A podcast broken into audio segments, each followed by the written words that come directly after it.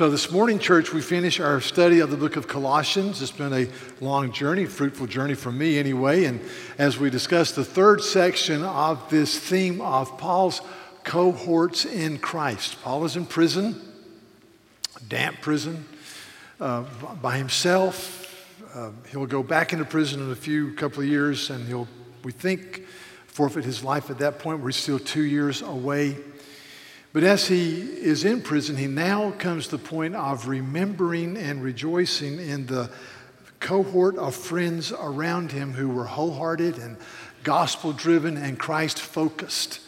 And he says, because of these men, basically, he is able to maintain his faith and thrive in his faith. And I've asked you several times recently who are your two o'clock in the morning friends? Your, I call them your Waffle House friends. Who do you call when things go downhill?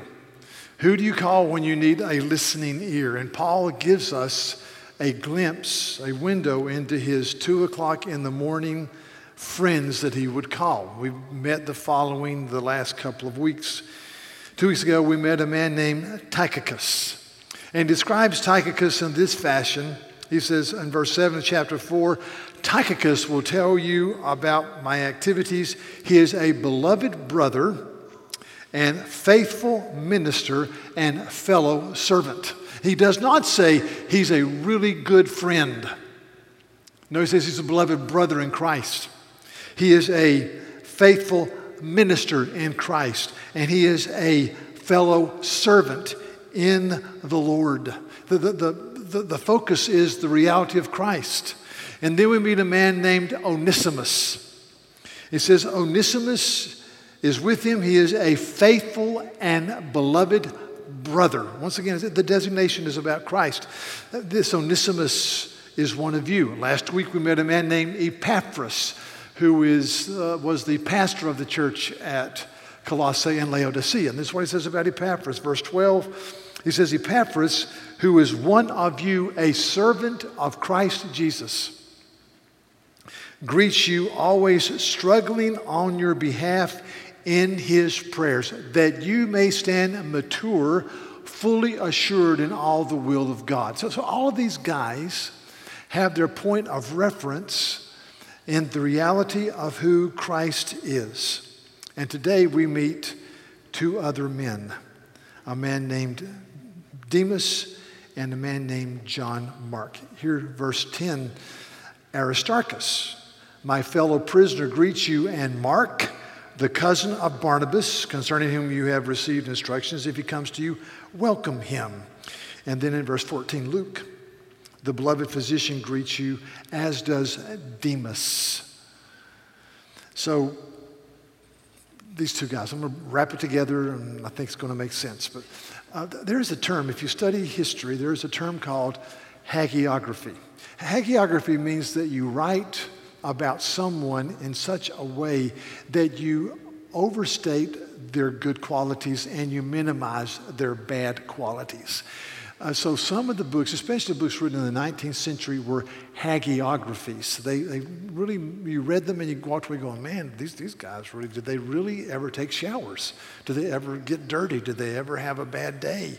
And, and it can be very discouraging. For example, for years I've been um, interested in a guy named Stonewall Jackson, who was a general in the Southern Army in the Civil War. Jackson was uh, from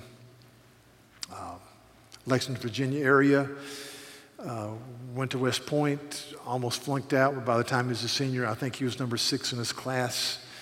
Uh, became a professor of math at VMI. People made fun of him because he was socially awkward and was probably one of the, the greatest tactical officers in the war between the states or the Civil War.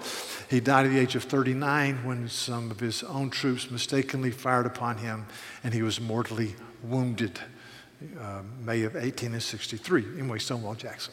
So years ago, I read a, a, biography by his, of Jackson by his chief of staff, a man named R.L. Dabney. R.L. Dabney, a wonderful Presbyterian theologian from the Southern Presbyterian Church who wrote an incredible three-volume systematic theology that I have.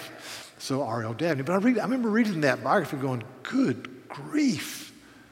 I'm not sure Stonewall really was a sinner. I mean, Dabney was just how great he was. And, but a couple years ago, I read a book called Rebel Yell, another biography of Stonewall Jackson, written by a guy named S.C. Gwynn, entitled The Violence, Passion, and Redemption of Stonewall Jackson. And in the book, he talked about how Jackson was non communicative and how he let himself get run down and couldn't respond to orders the way he should, and he did this and did that, and that, that he wasn't a perfect man. I thought, well, this is an honest biography that talks about a very exceptional man. But see, there's a difference between biography and hagiography. And one thing I love about the scripture is that it's not hagiographic. It points out the warts and the blemishes in many of the heroes of the scripture. And I'm just going to mention a few of those people and to, really to encourage your heart because one thing I get from this is God uses broken people. He does. And none of us are perfect. And all of us, on our best day in the month of August, on the best hour of our best day in the month of August, need the covering of the blood of Jesus. So, for example, there's a man in the Old Testament called Abraham. Abraham is the father of the nation of Israel. Abraham is the father of the church. Abraham believed God and it was credited to him as righteousness. In fact, Romans in the New Testament says in chapter 4, verse 20, no distrust made Abraham waver at all regarding the promises of God. But he grew strong in his faith as he gave glory to God, fully convinced that God was able to do what he had promised. So, so Abraham was told as an old, old, old man, your wife will have a child and he will be uh, from your lineage, and you will bless the nations of the world, Abraham. And his faith, the Bible says, was credited to him as righteousness. But when you read, every time I read Genesis, I, I, I think Abraham had some major, major warts. I, I have known a lot of despicable men. But I've never known a man to sell his wife out as a prostitute, to sell her out. Abraham did it twice. This is Father Abraham. Let me just read you. This is Genesis 12. Uh, they go into Egypt, and it says this he, Abraham said to Sarah, his wife, Father Abraham, I know that you are a woman beautiful in appearance. And she was not down good looking. I mean, she just wasn't cute. She must have been stunningly beautiful. I'll tell you why, if you read the text. Anyway, and when the Egyptians see you, they will say, This is his wife. Then they will kill me, but they'll let you live. So say you are my sister. That, that, that, it may go well with me because of you, and that my life may be spared for your sake. How's that for a godly guy? So when they get to Egypt, the Egyptians saw that the woman was very beautiful, and when the princes of Pharaoh saw her, they praised her to Pharaoh. I mean, these guys talked about she was beautiful. The princesses, princess heard that she was beautiful, and they go to Pharaoh and says, Man, there is a woman out there that is absolutely throw down Jezebel, bad term, good looking. And says, says this.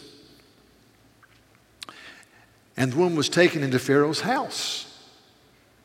And for her sake, he dealt well with Abram. But the Lord afflicted poor old Pharaoh. I mean, Pharaoh, he didn't, he didn't know. The Lord afflicts Pharaoh and his house with great plagues because of Sarah, Abram's wife.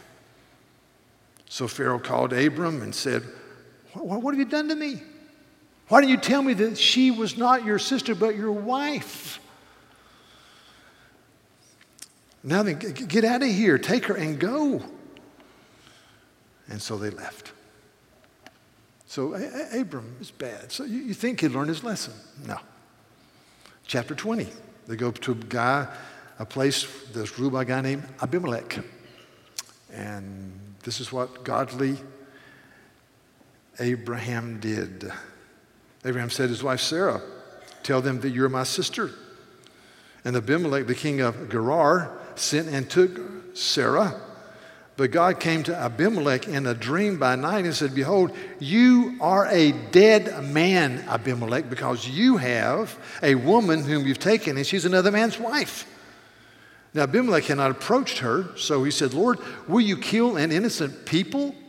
Did he not himself say to me, She is my sister? And she herself said, I am his brother. I have done this in the integrity of my heart and the innocence of my hands. And so God said, You're right. And he didn't kill him. And so Abimelech calls Abraham in and says, Abraham, what, what are you doing, man? And this is what Abraham said. He says, Abraham, what, what, what, what did you see that you did this horrible thing? And Abraham said, Well, I, I did it because I thought there is no fear of God at all in this place, and they will kill me because of my wife. And I, I thought, Abraham's, there, there, are times in his life when he is a major league loser, and yet God used him.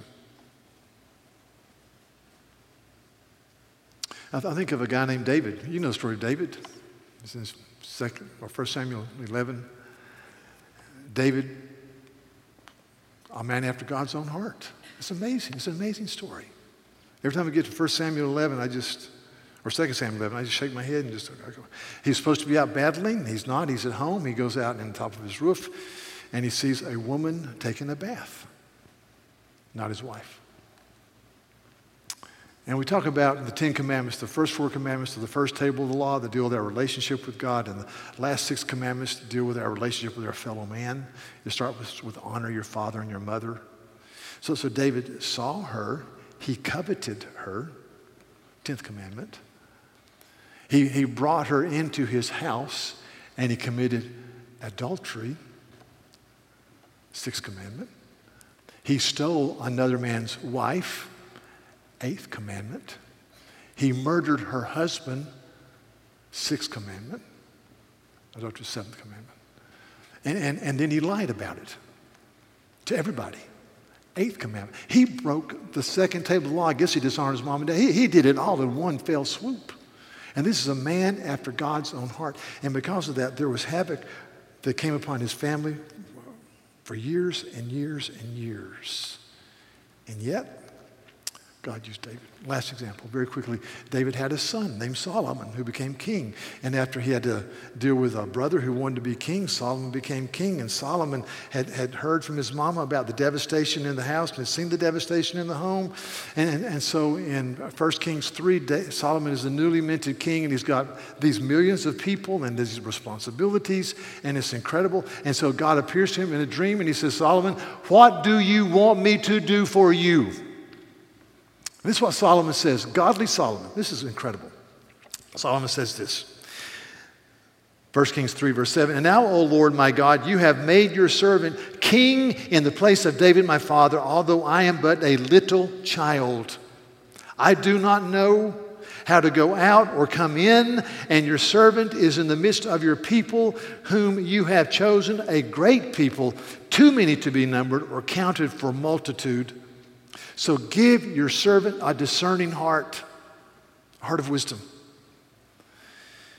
Give your servant a discerning heart so that I might discern between good and evil. For who is able to govern this great people that you've given to me?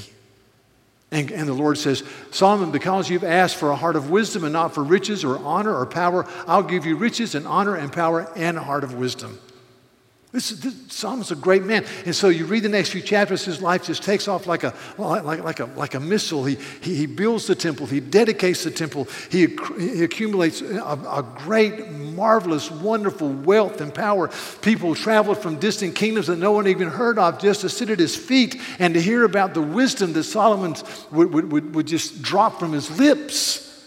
I mean, he was on target.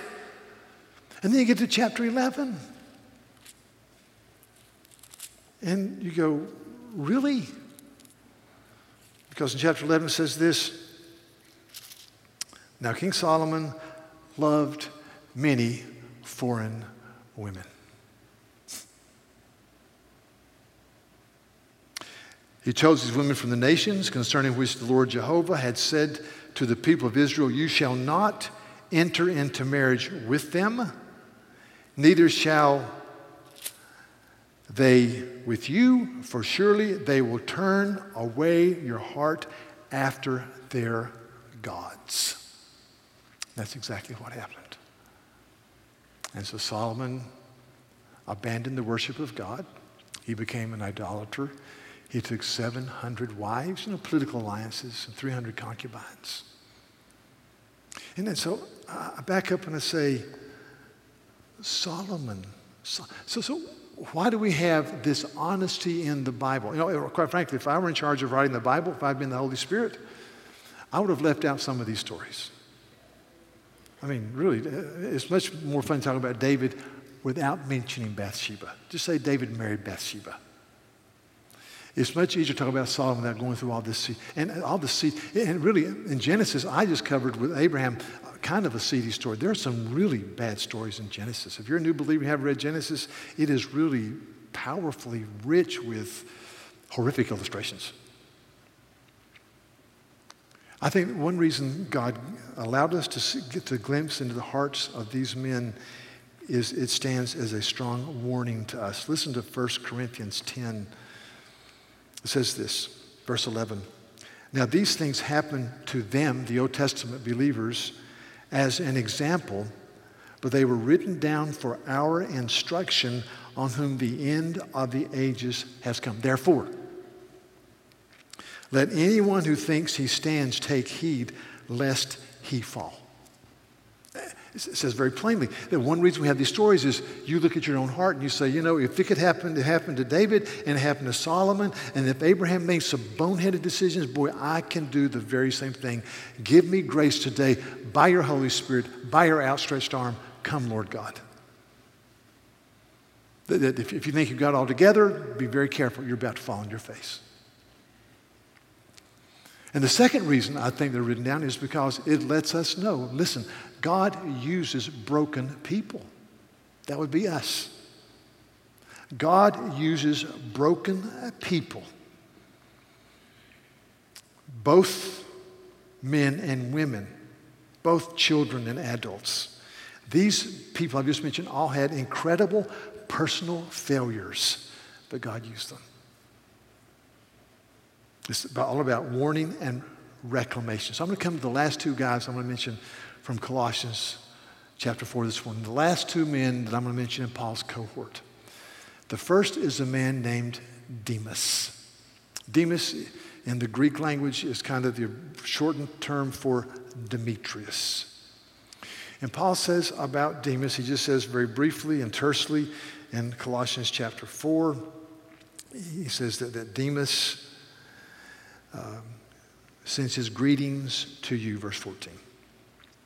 Uh, Demas is there with Paul. He's in the inner circle. He's, he's, he's there. But that's not the last word we have on Demas. The last word, church, we have on Demas is in the last book that Paul wrote, 2 Timothy. And in 2 Timothy chapter 4, verse 10, it says this Do your best to come to me soon for Demas, in love with this present world, has deserted me and gone to Thessalonica. Demas, in love with this present world, has deserted me. So, so, so he says, Demas, in love with this present world. He does not say Demas has denied the reality of Christ. He does not say Demas has mocked the divinity of Christ or the resurrection of Jesus. It just says Demas in love with this present world. In other words, ease and comfort and a desire to not go hard had taken slowly its place in Demas' heart and had pulled him away from devotion to the reality of Christ and a commitment to do the right thing. He, just loved the present world. And it says he, he's loved the present world and he's deserted me. The word for desert means to, to, to fall away because of inattention, neglect, or just forgetfulness inattention, neglect, or forgetfulness. Demas did not become a heretic. Demas just slowly drifted, compromised, compromised, didn't do the hard thing, and, and he just deserted. The last word we have on Demas is, He has deserted me. In Luke chapter 21, Christ is, says, Watch yourselves. Watch yourselves. He says this But watch yourselves, lest your hearts be weighed down with dissipation and drunkenness and the cares of this life. And that day come upon you suddenly like a trap. For it will come upon all who dwell on the face of the whole earth. But I say, stay awake, be alert. I look at this, I think, you know, lest your heart be weighed down with, with dissipation. Dissipation is just, is just giving yourself to those things that feed your lust. You, you just lay the reins down and let yourself go. Drunkenness is, of course, drinking too much alcohol. But, but I think the drunkenness is kind of an, an overarching theme about giving yourself to those things that don't really matter whatsoever. And uh, it, it, can happen. It, it's just, it just happens. I, you have to be real, real careful. I mean, I just confess, I came in this morning, saw two of our pastoral staff guys, two guys I love deeply. And I walked in the office and I said, How did you guys do yesterday in the college pickums? Because we have a little college picking thing going on on staff. And, uh, and we talked for just 30 seconds. And I thought, you know, the first thing I said to them on the Lord's Day was something about football.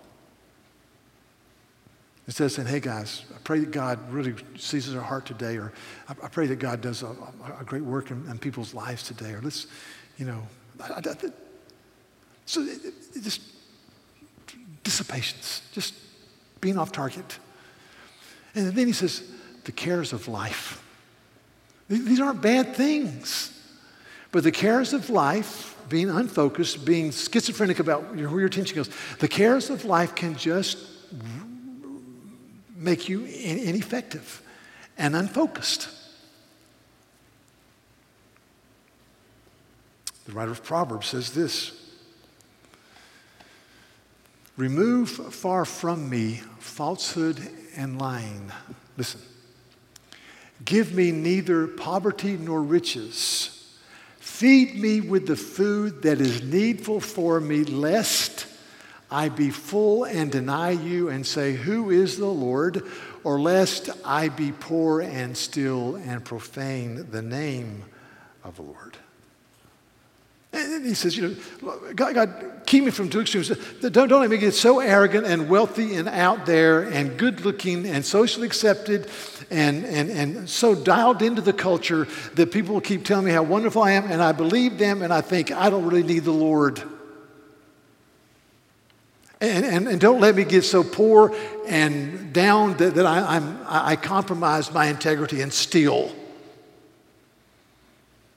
And it can happen. Hosea 13 talks about how people fell away from the Lord. It's, verse 6 says, this when, when, when I fed them, they became satisfied. And when they became satisfied, they forgot me. Why are we here today? Well, it's to worship. Remember the Sabbath day and keep it holy. Remember. Remember. We're here today because we're saying, if you're a true believer, I need the grace and the empowerment of the living Christ. So the last word on Demas, he deserted me. He gave his life to affluence and ease and comfort, and he deserted me. Therefore, if you love Greek culture and you're having a baby and you're told there's going to be a boy, the names on your short list might be Nicholas or Alexander, but it is not Demas. Because the only time we meet Demas in the Bible is he's a deserter from the faith. What's in a name? Demas. See, the Bible says in Proverbs 21 uh, a good name is more desirable than great riches, and to be esteemed is better than silver or gold. What kind of name and legacy will you leave? If you have two o'clock in the morning friends who walk with you and encourage you and you're strong, you will leave a good name. Listen to me, listen to me. Recently, I was watching a Marvel comic movie. I hate to admit it, but I was. And Doctor Strange is played by a guy named uh, Benedict Cumberbatch. He also is Sherlock in the BBC production that is so good. And did a wonderful movie called The Imitation Game. Anyway, he's a very good actor. And I was thinking about Benjamin, excuse me, Benedict Cumberbatch. And I was thinking, Benedict. And then I thought, I don't think I've ever met a Benedict, ever.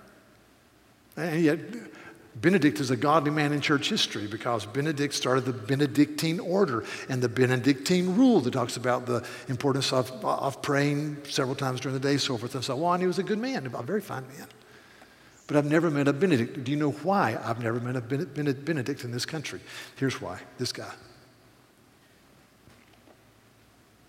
Benedict Arnold. If you're an American, if you're from Great Britain, Benedict's still probably a good name.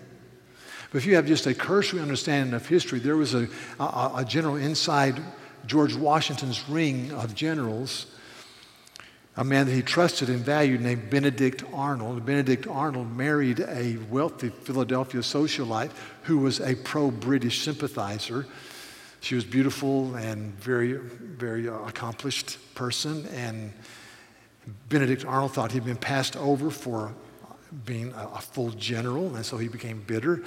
And he was in charge of the West Point area in New York and thought if the British could come through there, they might win the war. And so he contacted the British and he said, I will, I will lay down the arms for my army. I'll let you win a battle up here and you can have the whole state of New York and New York City.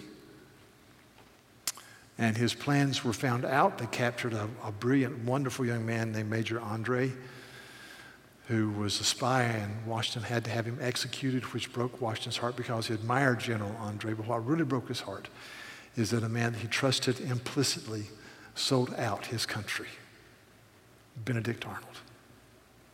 So you'll never meet a child, if you, if you know American history, you will never meet a child named Benedict. Now, you'll meet children named after Alexander Hamilton or Henry Knox, who was really a cool guy, General Knox, or, or Nathaniel Greene. My great grandfather was named George Washington Wall. I love George Washington, but never Benedict. In the U.S., because his name has been sullied by this man. What's in a name? What type of name will you leave those behind you? Man, I want to hit the tape hard. I want to hit the tape hard. Proverbs 18 24 says, A man of many companions may come to a ruin, but there is a friend who sticks closer than a brother. Thank God for those people. Proverbs 13 20 says, He who walks with wise men will be wise, but the companion of fools will be destroyed. Listen, that is so true. What type of name will you lead? The second guy I want to introduce you to today and talk about is a guy named John Mark. Uh, John Mark is mentioned in this text. Paul says very briefly regarding John Mark, verse 10, he says, Aristarchus, my fellow prisoner, greets you, and Mark, the cousin of Barnabas. Receive him. Brief background John Mark is a young man, Paul and Barnabas, a great team, are doing their first missionary journey. They're preaching the gospel. They're seeing people converted. They're seeing cultures being impacted. It's a glorious time. And, and, and, and, and Acts 13 13 says briefly, John Mark went back basically to Jerusalem. We think John Mark got homesick. John Mark just couldn't hang in there. He was too young to do the things they wanted him to do. And that's all it says. And, and so the next few chapters talks about Barnabas and Paul, or really Paul and Barnabas doing this and, and encouraging the heart and building people up in the faith and being used of God. And then in Acts 15, they have the Jerusalem Council. That's a monumental time in the church, and the church affirms salvation by faith alone through the work of Jesus Christ alone. It was a great moment. And in, in the aftermath and after, in the afterglow of the Jerusalem Council, where Paul won a significant victory for the gospel. It says that, that they, Paul turned to Barnabas and says, Barnabas, let's go back and let's visit these churches that we've seen started and let's build them up in, the, in Christ and let's preach justification by faith and let's let them know how, how much Jesus is Lord and Savior. And Barnabas says, I think that's a great idea. I want to take my cousin with us again. And Paul said, No way. He deserted us. He didn't stand by the stuff he hasn't fulfilled his period of exile in my mind. I'm not taking him. And Barnabas said, Oh, I think we should. Paul said, No, I don't think so. Barnabas said, Yeah. Paul said, Nah. And the Bible says this a sharp disagreement caused them to part ways. Even apostles argue. Barnabas took John Mark, went there, Paul took Silas, went that way. Paul, a recovering Pharisee. Paul probably grew up in a home where the smock that he wore said, When the going gets tough, the tough get going. Paul probably said to contemporaries frequently, Suck it up, buttercup. He may have been the first one to come up with the phrase, if you can't run with the big dogs, don't get off the porch. And Paul was hard charging, a recovering Pharisee. Barnabas is called the son of encouragement. Personal opinion, I think as Paul grew older in his faith, grace became more a part of his life. Listen to these verses. Earlier in his ministry, Paul says this in 1 Corinthians 15 I'm the least of the apostles. And that's a, a statement of humility, but, but, but really saying I'm the least of the apostles is like saying, I, I won the Nobel Prize for literature, but probably this guy from Chile should have won, but I'm glad to take it. I mean, it's not, it's not a, a, a huge statement. And then he says in Ephesians 3, verse 8, I am the least of all God's people. In other words, I, of all God's people, I'm the most undeserving. Wow. And then in 1 Timothy chapter 1, verse 15, he says, I'm the chief of sinners. Hear that? Least the apostles, least of God's people, chief of sinners. And I think as you, you trace that in the life of the Apostle Paul, the Holy Spirit's working on all of us right now. Right now, the Holy Spirit is working on us. I think as we walk with God and we see the glory of the cross and our own sin, it leads to humility. I personally believe that if Paul and Barnabas had had this discussion probably two years later, there would not have been a sharp disagreement because Paul had understood the glory and grandeur of the cross. And let me say this very quickly. People say, well, we just need to love people, and we absolutely do. But you have to realize that, that love has a specific goal in mind, which is seeing people understand and glory in the greatness of Christ and walk in obedience. Love doesn't mean that you just kind of willy nilly throw out there and accept anything and everything. Love is doing that which is best for other people in light of eternity. For example, I love to meditate on Ephesians chapter 4. In Ephesians 4, Paul is talking about uh, people without Christ. And he says this in verse 17 uh, I, I say and I testify in the Lord, you must no longer walk as non believers do in the futility of their minds. He says that they're, they're darkened in their understanding. They're alienated from the life of God because of the ignorance that is in them due to the hardness of their heart. It's a strong statement. What Paul is saying is that, is that when people run from the reality of God, they can't put life together. And, and, and, they, and they walk in darkness and their hearts get hardened. He says this, but, but you did not learn Christ that way. And then he just says, you must live in this fashion. He says, verse 25, put away falsehood and speak the truth. Just be the, a truth speaker. He says, verse 26, don't, let, don't be a person of anger. He says, don't let the sun go down in your anger. Work things out. He says, if you grew up as a, a thief where you kind of stole and you bartered wrongly and you used scales that weren't weighed right, he says, yeah, don't, don't do that. In fact, he said, in fact, work and live in such a way that you have something to share with people who are in need. It's not about you, it's about Jesus. It says, and, and always speak graciously. And I'm going, how? How? How? Verse 31 Let all bitterness and wrath and anger and clamor and slander be put away from you along with all malice. How? Verse 32 Be kind to one another, tenderhearted and forgiving, just as God has forgiven you in Christ.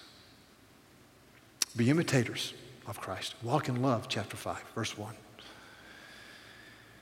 and you'll be a fragrant offering and a sacrifice to God. And then he goes right back, but, but, he says, but, and this is in the city of Ephesus that was known for its vast carnality. But, but, but sexual immorality and impurity and, and covetousness must not even be whispered among you. Be sure of this that everyone who is sexually immoral without repentance, or impure without repentance, or covetous without repentance, I'm adding those words, has no inheritance in the kingdom of God. Let no one deceive you because of these things. The wrath of God is coming. Boom. Paul grew in grace. Well, let me cover this. How was John Mark reclaimed? How can you be reclaimed for Christ? Or how can you continue to be strong in the Lord? And I'm inferring this from, from Scripture. It's not clearly stated. Going to mention three things. If you're not where you should be, how can you get stronger? If, you've, if you're really outside of the bounds, how can you be reclaimed? Or how can you continue to be strong in the Lord? Three things. Number one, John Mark had Barnabas, his cousin. Barnabas is called the son of encouragement. Do you have Barnabases in your life? Are you a Barnabas? Now, let me tell you, say this. When I talk about, the Bible talks about encouraging people. It's not talking about being a walking Hallmark card display calendar. I love you, man. You're great.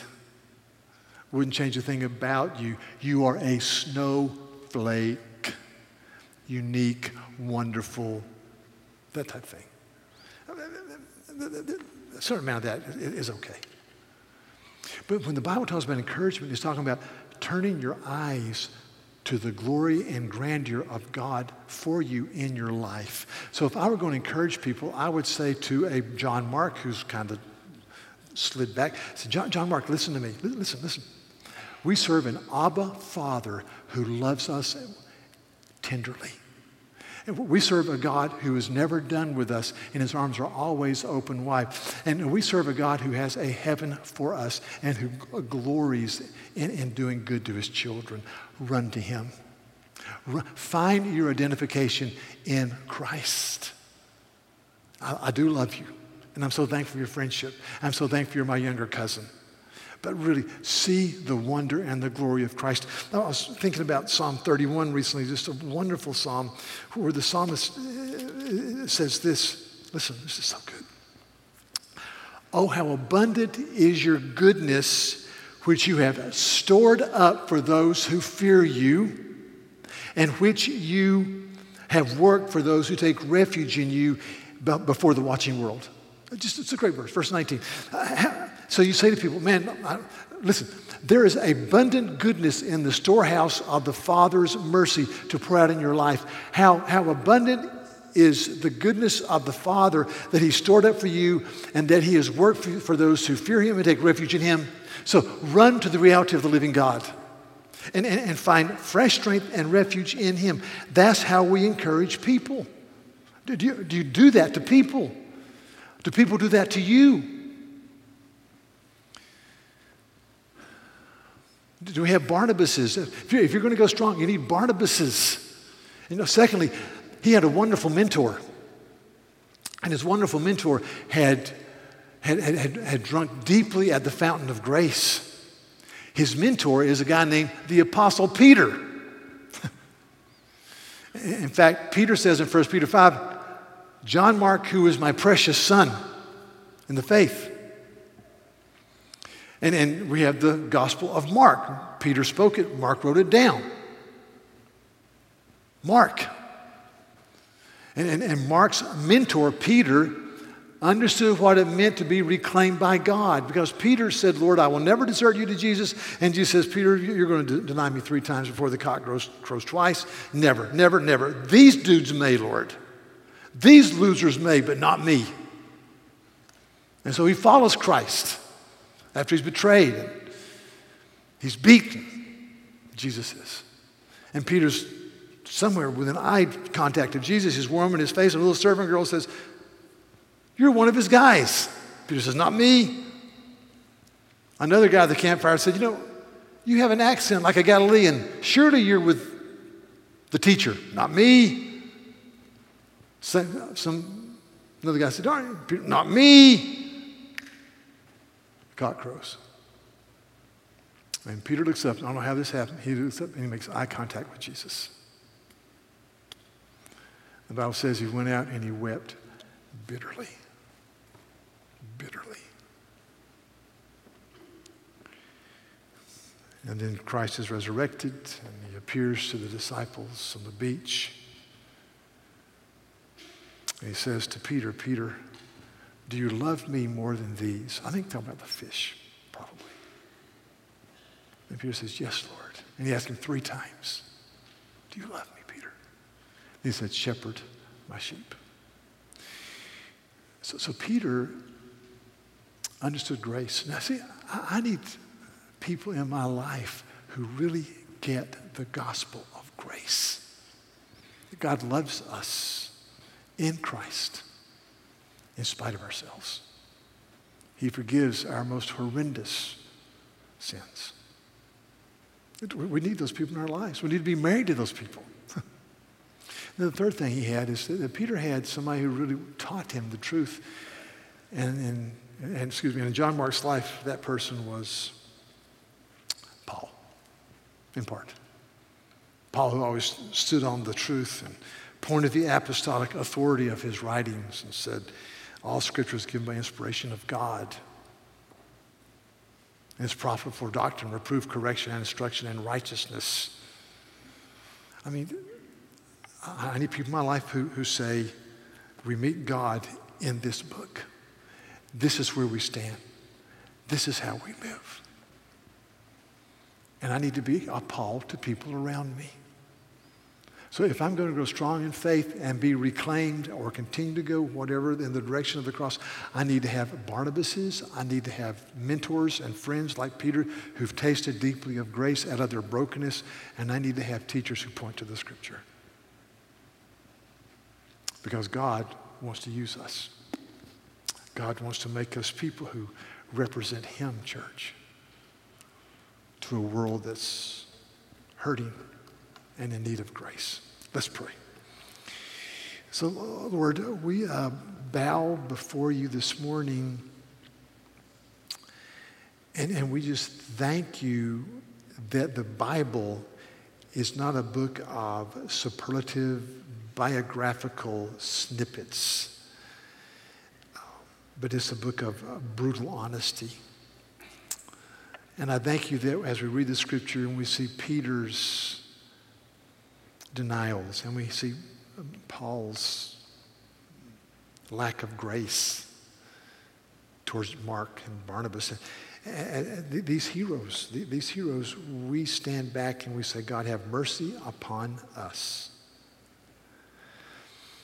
Uh, thank you that you use broken people who are battered and beat down and have a, a past that causes us to blush as we taste of grace. Lord, make us men and women who represent Jesus in our culture. Uh, bring people in our lives who are Barnabases to encourage us to look to Christ. As, as so many contemporaries around us tell us, look to ourselves and to pat our own nest and to affirm ourselves, some of those things might be okay. Bring Barnabas into our life to say, Behold the majesty of Jesus. Behold the love of Abba Father. Bring, bring Peters into our lives uh, who have tasted deeply at the fountain of grace. Bring into our lives Pauls who will stand up and with love and discipline and energy say, Behold the Word of God. Live there. And Lord, let us finish well. Do not let us be a byword for mocking like a Benedict Arnold. But let us finish with discipline and grace and kindness. In Jesus' name, amen.